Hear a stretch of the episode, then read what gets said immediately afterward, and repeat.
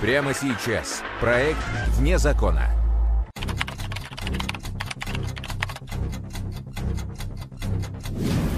Самые громкие преступления. Самые запутанные и интересные детективные истории России. Кто посеял панику в Омске? Бандиты или сектанты? На эту мысль натолкнуло обнаружение в э, лифте, где произведен был выстрел в одного из потерпевших, числа 666. За что безжалостно убивали людей? Преступник, э, когда совершил убийство, ничего у него не украл, ничего у него не похитил. И что за загадочное оружие использовали убийцы? Э, на тот момент посчитали его огнестрельным, но в то же время было оно несколько необычное. Револьверщик проекте «Вне закона».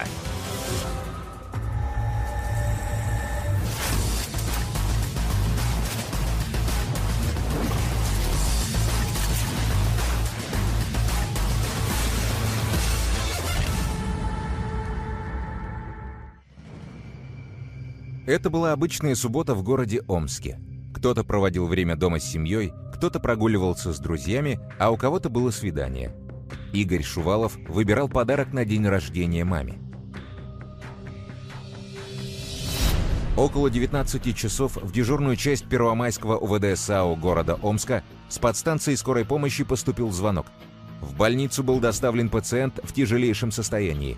Врачи отчаянно боролись за жизнь 32-летнего мужчины – но тот скончался. Согласно заключению судебно-медицинской экспертизы, причиной смерти послужило э, сквозное э, ранение. Э, на тот момент посчитали его огнестрельным, но в то же время было оно несколько необычное. Следователи и криминалисты внимательно изучали рану. Получалось, что мужчине выстрелили в глаз и пробили насквозь голову. При этом никаких следов пули или пороха обнаружено не было. Внимательно осмотрев место происшествия, сыщики не обнаружили даже гильзы. При изучении э, ранений было установлено, что входное и выходное отверстие они были практически одинаковые. Поэтому изначально, на первоначальном этапе, эксперты у нас и затруднялись сказать, какой именно э, использовал оружие преступник. Ни один из видов существующего оружия не подходил по параметрам для нанесения таких повреждений. Параллельно с поиском информации по оружию, сыщики изучали личность убитого. Из материалов уголовного дела.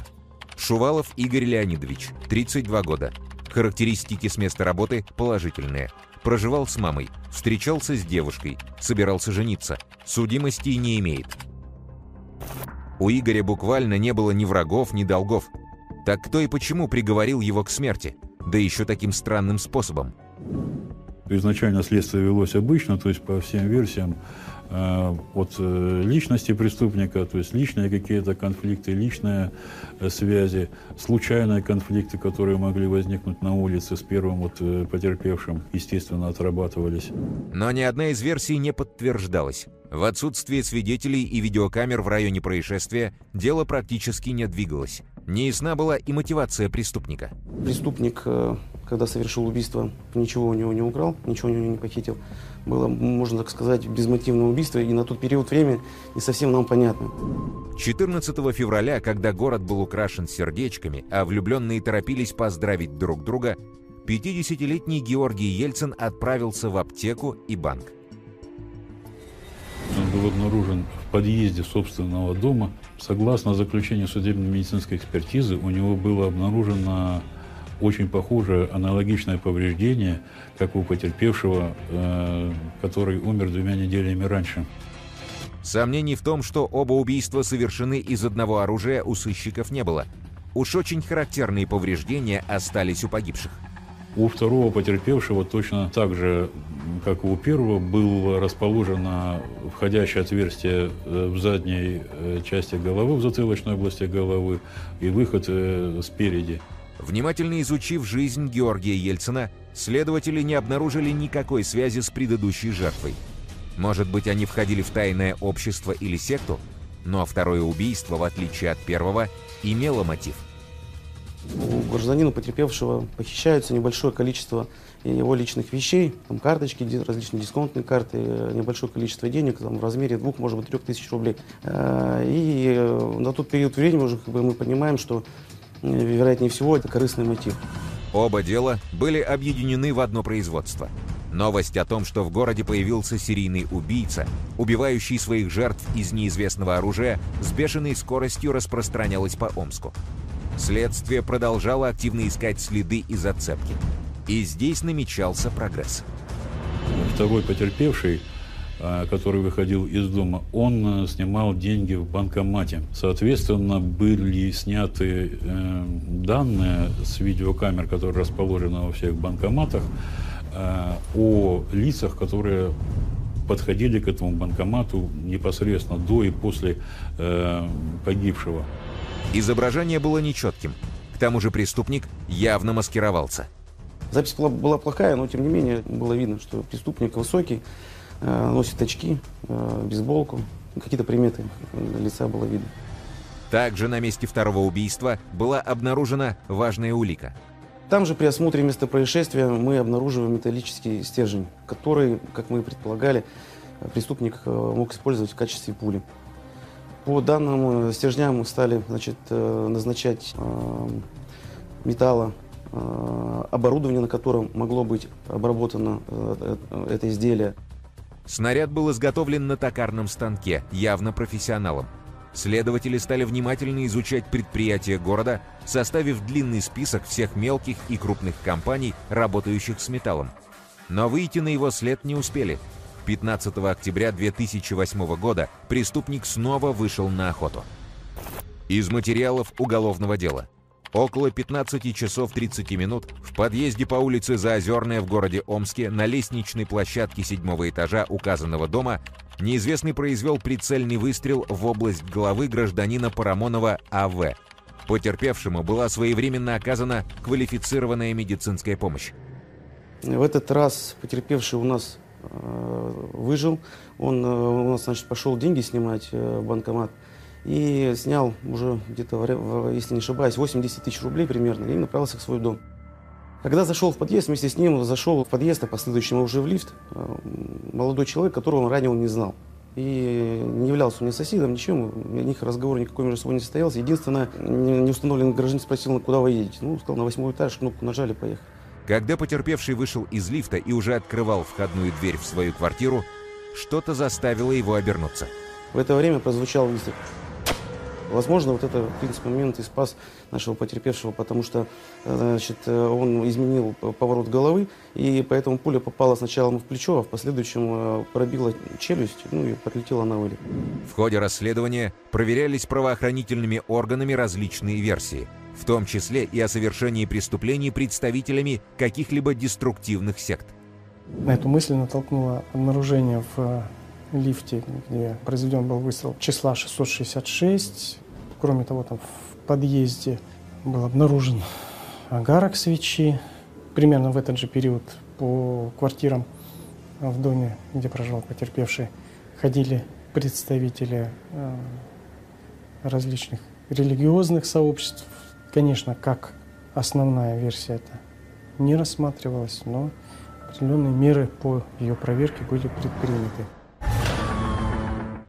На месте преступления снова был обнаружен заостренный стержень. Таким образом, в распоряжении следствия уже оказалось два полностью аналогичных по изготовлению стержня. К этому времени экспертные исследования были проведены здесь у нас в Омске. Мы получили от экспертов марку стали, из которой были изготовлены вот эти два так называемых метательных снаряда.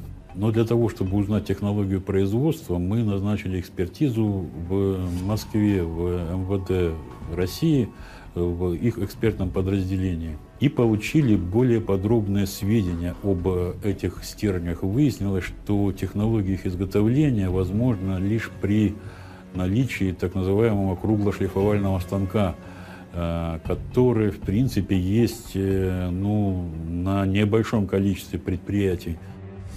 Следствием были установлены предприятия в городе Омске, на которых имелись такие станки.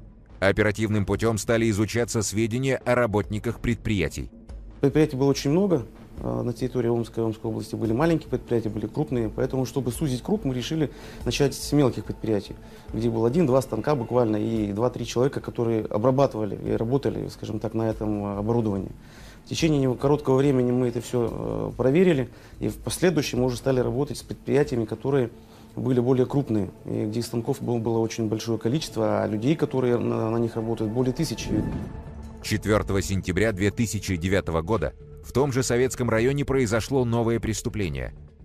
По улице прогуливалась семья Гореловых – папа, мама и ребенок в коляске. Навстречу им проезжал молодой мужчина на велосипеде, который чуть не врезался на всей скорости в коляску. Отец ребенка Горелов сделал замечание велосипедисту, на что тот ответил выстрелом в грудь. Как мы можем э, судить из обстановки, район довольно-таки спокойный, спальный. Вы сами можете видеть э, много студентов, мамочек с колясками. В вечернее время, в дневное здесь очень э, многолюдно бывает. И, в принципе, когда было совершено преступление, из местных жителей пытались остановить этого преступника, догнать, но, тем не менее, не смогли этого сделать, потому что преступник был на велосипеде, ну и, скажем так, ускорил шаг и уехал. Последний эпизод явно выпадал из общей схемы. Были свидетели, пострадавший шел в сопровождении семьи, а металлический стержень прошил насквозь грудь, а не голову. Неужели все-таки секта и ритуальные убийства? Врачам удалось спасти э, жизнь мужчине, хотя э, повреждение было сквозное, то есть человека насквозь пробил э, снаряд. Здесь э, мы получили уже более-менее подробное описание преступника – из разговоров с потерпевшим Гореловым стало понятно, что ни в какой секте он не состоит, никогда не состоял, и причин для его убийства у подобных сообществ нет. Выстрел прозвучал в ответ на замечание, а преступник окончательно обнаглел от безнаказанности. Искать его нужно было срочно. Работа по установлению его на вот этих предприятиях, где имели соответствующие станки, наконец-то принесла результаты. То есть сначала э, вручную перебирались э, кадровые документы всех рабочих, которые работали на предприятии. После их отработки стали проверять тех, которые уволились, но еще в седьмом, допустим, 2007 году, 2006 году работали. Перебирая кадровые карточки бывших работников завода имени Баранова, следователи увидели фотографию мужчины, очень похожего на фоторобот преступника. Из материалов уголовного дела – Кудла Андрей Александрович. Родился в 1982 году в городе Омске. Образование неоконченное высшее. Работает токарем на заводе. Вредных привычек не имеет. Спортсмен. Не женат. Не судим. Наконец появился первый подозреваемый. Но коллеги отзывались о нем исключительно хорошо. Работала на заводе Баранова старшим мастером. Сейчас я на пенсии. Андрей пришел в группу, в группу ко мне. Он был только револьверщик, работал на токарно-револьверном станке. Работал хорошо. Парень очень такой уважительный, внимательный, всегда здравствуйте, до свидания. Оставался часто сверхурочно работа. Часа на два вот выписывали сверхурочно, он работал. Ну, претензий к нему, ни нареканий ни, никаких не было с нашей стороны. Тем не менее, сыщики почти не сомневались, они на правильном пути – было принято решение задержать и допросить револьверщика. Вот в, в этом проходной вот он э, работал. Дорогу вот переходил, получается, перешел дорогу вот на пятак. Возле проходной вот здесь вот спецназ его взял вот, прямо в этой проходной. И потом его увезли к нам. Здесь у него все и закончилось. 24 февраля 2010 года. Спросили, что тебе на, на, на праздник-то подарили? Носки мне подарили как родители. Ну, видишь, настоящему мужчине тебе носки подарили. После задержания Андрей Кудла вел себя уверенно, спокойно, отрицал любую причастность к случившемуся. Однако при обыске у подозреваемого был обнаружен журнал «Оружейный двор», напильники, металлические заготовки и книга по криминальной психологии. После задержания Кудлы а, для получения достаточной доказательственной базы было проведено опознание задержанного Гореловым, который ну, к тому моменту уже выздоровел. Горелов, конечно, опознал нападавшего, но когда тот, видимо, руководствуясь знаниями, полученными из учебника по криминальной психологии решил оказать моральное воздействие на потерпевшего, стал выкрикивать, да ты подумай, что ты делаешь, да как же так, ты мне судьбу ломаешь. Горелов абсолютно невозмутимо сказал, что а теперь я его опознаю еще и по голосу. Это было достаточно убедительное доказательство вины задержанного. Но не хватало орудия преступления. При обыске найти его не удалось. Зато эксперты обратили внимание, что все файлы в компьютере Кудлы удалены. Эксперты смогли восстановить все материалы, и то, что они увидели, не оставляло сомнений. Записи содержали э, сведения о мотивах э, совершаемых Кудлой преступлений. Это неприязнь к отцу, боязнь матери и э, желание э, получать от жизни все и сейчас, именно в материальном плане. От жизни, наверное, я хочу больше всего, чего я хочу, это денег, конечно же, денег. То есть материального достатка. Интересно для портрета самого Куглы, для органов следствия, интерес представляла его отношения с людьми, взаимоотношения там, с, там, с любимой женщиной, с родителями. Все это содержалось в виде монологов Алексея. Я хочу нормально жить, нормально работать с людьми, нормально, нормально относиться с людьми. Мне вот это вот нужно в жизни. Я не какой-то там, я не считаю смыслом своей жизни убийство. Также были видеосъемки испытаний своего оружия в лесах и полях восторг от его убойной силы и подробное описание конструкции, довольно сложной и новаторской. Кудло долго работал над своим детищем и гордился им. Вскоре сыщики обнаружили и сам револьвер. Вот эта вот часть скручивается. Сюда вставляется патрон дюбельный. Сюда вставляется штырь.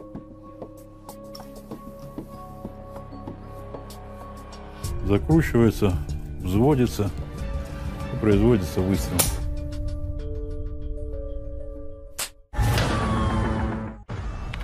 Из материалов уголовного дела. Установлено, что в 2007 году Кудла, работая токарем на заводе имени Баранова, незаконно изготовил три пистолета и три стреляющих устройства в виде металлических трубок со стержнями, относящиеся к категории нестандартного однозарядного гладкоствольного огнестрельного оружия, которые хранил у себя дома. После задержания была проведена судебная психиатрическая экспертиза. Выяснилось, что на момент совершения преступлений Кудло был абсолютно вменяем. Да, я убивал. Кому-то со стороны это покажется нелогично. Однако а, у него развилось э, психическое расстройство, которое на настоящий момент, на момент следствия, не давало возможности проводить с ним следственные действия. В связи с этим э, уголовное дело было направлено э, в суд не с обвинительным заключением, а для назначения принудительных мер медицинского характера. Кудло был направлен на принудительное лечение. Предполагалось, что после излечения он предстанет перед судом за совершенные им преступления. Обычно э, эти люди э, формируются в детстве в неблагоприятной крайней среде, э, с такими деструктивными стилями воспитательными со стороны родителей, в которых преобладает эмоциональное отчуждение, неприятие ребенка. Нужен был выход от этой вот агрессии, в которой я оказался в этой семье. Это порождает внутреннюю агрессию, неприятие в отношении людей, э, общества в целом. То есть для меня, среди людей, у меня война идет такая скрытая. Э, и которые могут проявляться, выливаться вот в такие вот, в том числе серийные э, действия. То есть они живут двойной жизнью. И, по сути, вот эта вторая жизнь, для них она более яркая, и э, более, так сказать, насыщенная, чем обыденная внешняя жизнь. Может быть, так нельзя говорить, но это именно это придает э, их жизни осмысленность. Андрей Кудло мог стать талантливым оружейником, но выбрал путь кровожадного убийцы. До суда после излечения дело не дошло, поскольку незадолго до ожидаемой перекомиссии Кудло предпринял попытку побега из охраняемого отделения медицинского учреждения, в ходе которого погиб. Следственными органами Следственного комитета по Омской области расследование уголовного дела в отношении 28-летнего жителя города Омска Андрея Кудлы было завершено.